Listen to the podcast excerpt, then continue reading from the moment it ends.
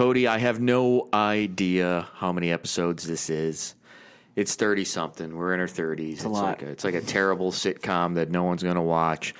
But hey, you are listening to ep- episode thirty something of the Rocktown Sports Pod. The kids tell me it is Rockingham County's only all local sports podcast. And Cody, you know how I am. I tend to believe the kids. Yeah, I do too. I mean, And if we're talking about kids, that means we're talking about high school football. This is going to be a short pod today. It's just me and Cody in the house. Excuse me. We're talking about kids in the hizzy uh, to talk about high school football. And Cody, I think when you're talking about kids, you got to be talking about the kid uh, over at Bridgewater.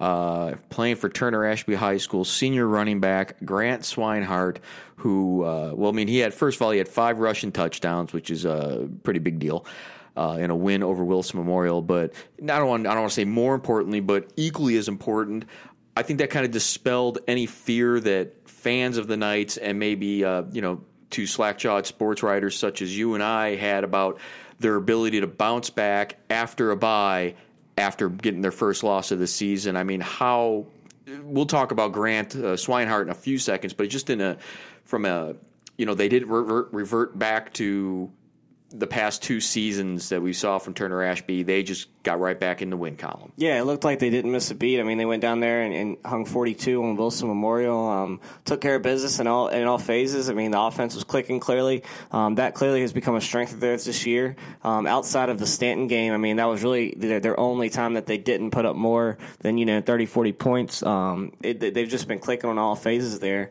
Um, so I think you know if you're a TA fan, you got to like what you saw there. Just to come back after that loss, um, then you have a whole nother week in, in between and a bye um, to come out there strong and, and kind of make a statement with the blowout of Wilson. Um, I just think it's the perfect way for them to cap off uh, non-district play, and now they go back into Valley into Valley District play with some momentum and, and kind of you know with a little bit of their their confidence back. Yeah, I, I think we, you know, and I think Chris, uh, third year coach Chris Fraser, kind of summed it up. I think a lot of people's worry after the Staunton loss uh, in overtime that.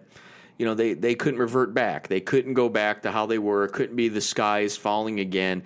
And when you got a running back like uh, like Grant Swinehart and, and C.J. Haskins in the backfield with him at quarterback, I, I could see where maybe he could have feared that, but it kind of seemed like if you followed this team and where they've been and where they're going and where they're at, it kind of seemed like it wouldn't gonna it wasn't gonna happen. There wasn't gonna be that fallback. I think that, and I think that goes to all. It, you know, that's a because of their senior leadership. But you know, with Grant Swinehart and C.J. Haskins and Jesse Knight and those guys, um, we've talked about them a lot this year and how much they mean to that team. You know, with those kind of guys leading the way, um, you're not going to find very many high school kids that are uh, as you know well put together and, and as great of leaders as those three are, and as well well respected around their locker room.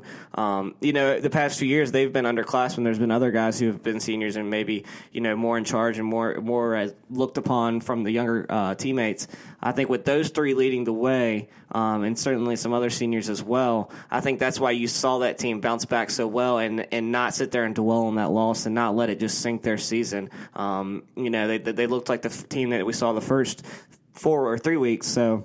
You know, I think that's exactly what you wanted to see out of them, and I think that's because of the senior leadership. and and, and people might not think I'm being serious when I say this, but uh, but I'm ve- being very serious. Is that you know I I don't think they can look past this week's game when they host Broadway. I mean, yeah, Broadway is winless, but let's be real here. They had a pretty good offensive showing uh, in a loss to Fort Defiance. It, it looks like maybe uh, some things might be coming together uh, for the Gobblers. Uh, and, and we talked about it last week where, you know, I don't know if they're too concerned now about well, yeah, they got to be concerned about getting a win, but I think I think they're more concerned about is the product on the field and if they're taking care of the ball and if they cut down on the penalties, which they appeared to have done against Fort Defiance. Yeah. It's just a good Fort Defiance team. I mean, this isn't your grandfather or your dad's Fort Defiance team. Yeah, I mean, I think, in my opinion, we talked about it last week, just wanting to put a, together a more clean game overall, um, less penalties, less turnovers, um, something to build on at least. And I think that's what you saw against Fort. They, they especially they're late when they scored a couple of touchdowns um, on both sides of the ball. I think there, there's something there you can build on.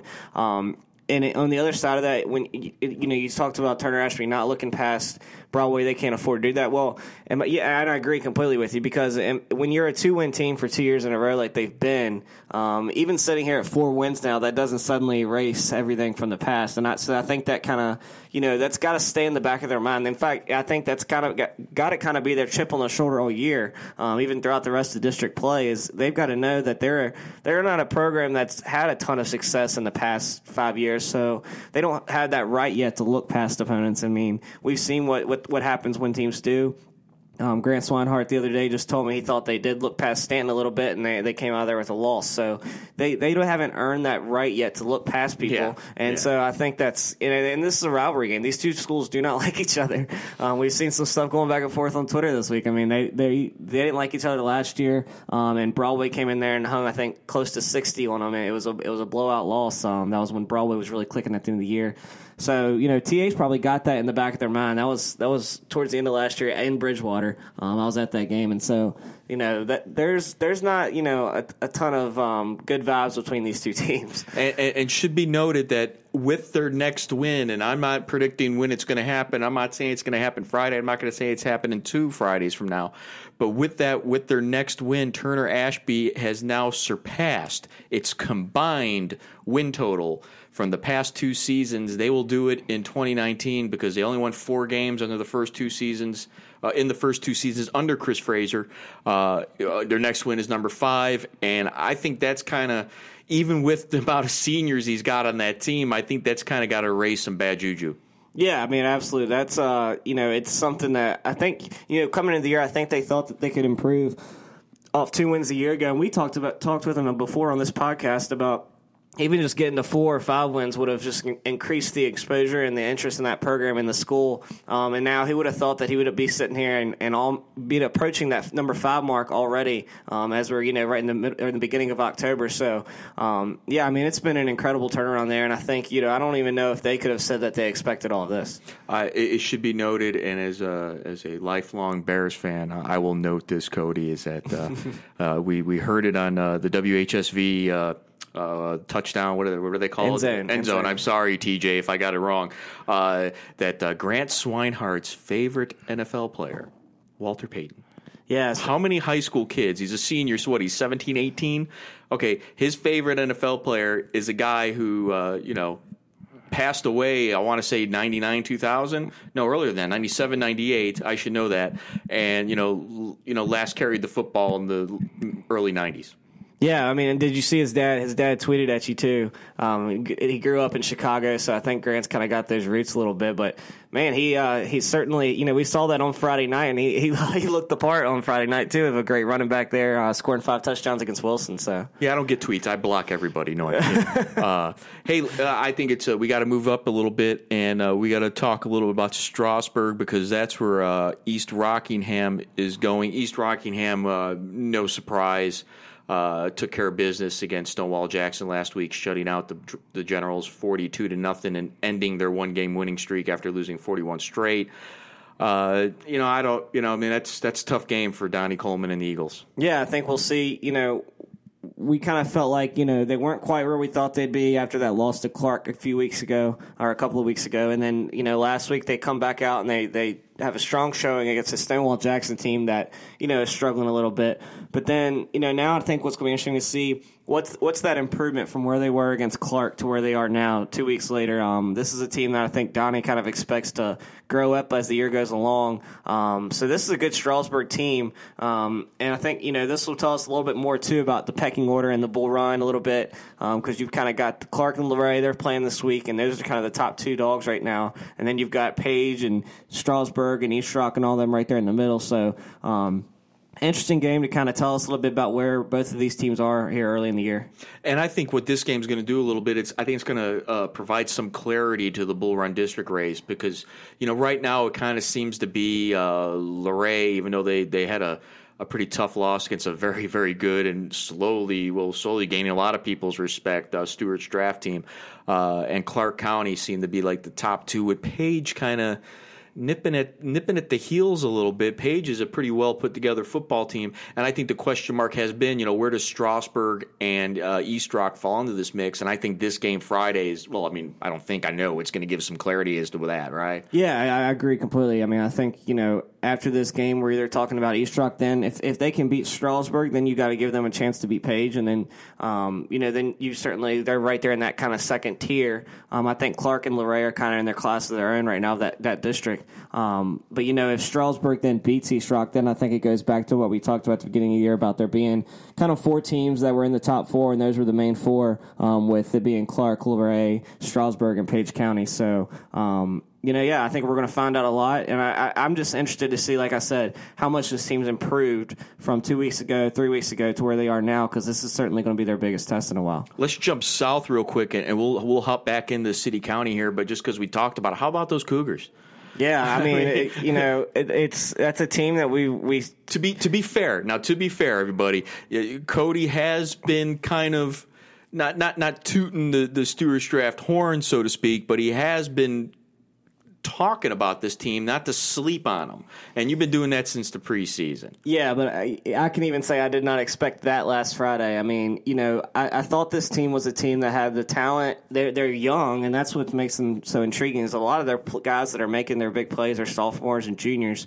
Um, but they're a team that I thought had the potential to kind of make a push and maybe you know give Riverheads a little bit of a run, um, at least compete with Fort for maybe that second spot in the Shenandoah, and then make some noise in Region Two B. Um, but man, I mean, they came out last week, and now you know, granted, Luray did not have their, their head coach. Nolan Jeffries was out. Um, he was sick that night. Now that I don't think that would have changed the result of the game. Um, clearly, uh, thirty point win um, certainly justifies that. But you know, just to come out the run game has been dominating all year. The defense has been strong, and then all of a sudden last week, their quarterback Henry Cook, there's five touchdown passes, um, show off a whole different dynamic of that offense. And I mean, right now they're clicking on all cylinders. It's hard not to say um, that they that they can compete with Riverheads in that Shenandoah right now based off their resume. Mean, when you look at what they've accomplished this year um, on paper, you know they, they look as impressive as anybody tightest helmets in the Shenandoah Valley. There, I said it. I agree. They're they're pretty sweet. I, I, I do love Stuarts Draft helmets. Let's jump back into city county.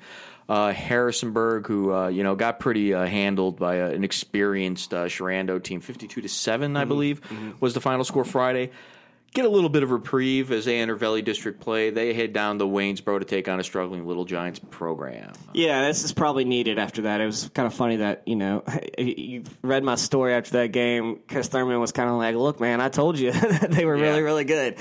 Um, he And he did. He talked to me last week about how that, that the, the Blue Streaks were ready to kind of get into district play and play some opponents that were a little bit more um, closer to their competition level. Um, they've had a pretty tough non district slate. So, um, you know, it's it's it was tough to take anything really away from that game against Shenandoah because that Shenandoah team was really really good, um, and they they were better than Harrisonburg in pretty much every phase of the game. Um, but I think this is a great opportunity for them to bounce back, um, get back some of that confidence they had just you know a week before after getting back to back wins, and um, you know I don't see any reason why they don't go into Friday as the favorite. Still disappointed you have not learned the proper pronunciation of Keenan Glago Glago Smith's last name. Yeah, I have not. All right, we'll just keep going with Smith then, and we'll, we'll rely on, on, his first name, getting him recognized. Uh, I mean, he had a rough game, but I mean, he's a sophomore. That's a very good Shenandoah defense, and when you fall behind like that, you kind of even no matter what year you are, if you're the starting quarterback, you're forced to make throws, and when you're forced to make throws, bad things happen. Yeah, I mean, part of that too was he, the, protection. I mean, Shenandoah was much bigger than Harrisonburg on both sides of the ball. They were dominating uh, in the trenches on both sides. Um, there was a throw at the end of the first half that he tossed up that was just kind of a hail mary to try and get some points, and it ended up getting picked off. So that's one of those things where the stat line doesn't always say the full story, but um, definitely probably not his strongest performance. Um, of the three starts, I was probably his worst but um, I think it's something that he can probably learn from. And I, and I would this is the type of game against a Waynesboro team that's struggling. Again, no offense to the little Giants, but this is the type of game where I could see him, um, you know, really maybe having a coming out party a little bit and, and having a big night in the, in, on Friday. Should be interesting. Uh, let's uh, talk about a pretty. Uh, pretty important uh, Valley District game, and, and, I might be underselling it when I say pretty important because it, it, sh- it's very important. Uh, that's Spotswood, the number one ranked team, and I will assume they're staying there uh, in the Shen Valley Seven. Uh, Spotswood going down to uh, Lexington to take on a Rockbridge County team that I believe was four in the Shen Valley Seven coming in to this year this Uh, week. I think five maybe. Five, and uh, I will assume that they're either staying there or they're moving up. I don't think they're moving down. Uh, but It'll be somewhere right around there this yeah, week, I think. uh, I could be wrong. I only have one vote, vote, and there's nine others who vote. Uh, this is a pretty big game for for both these teams. This is, uh, I mean, this. I don't want to sit here and tell you that that, that the Harrisburg game isn't going to decide the the Valley District uh, championship when Spotswood uh, goes over to the friendly city and faces the Blue Streaks. But I mean, this one kind of might too. Yeah, I think you know I, th- this year I think it's a little different story than past years, where usually it's always been that Harrisonburg Spotswood game. Um, you know.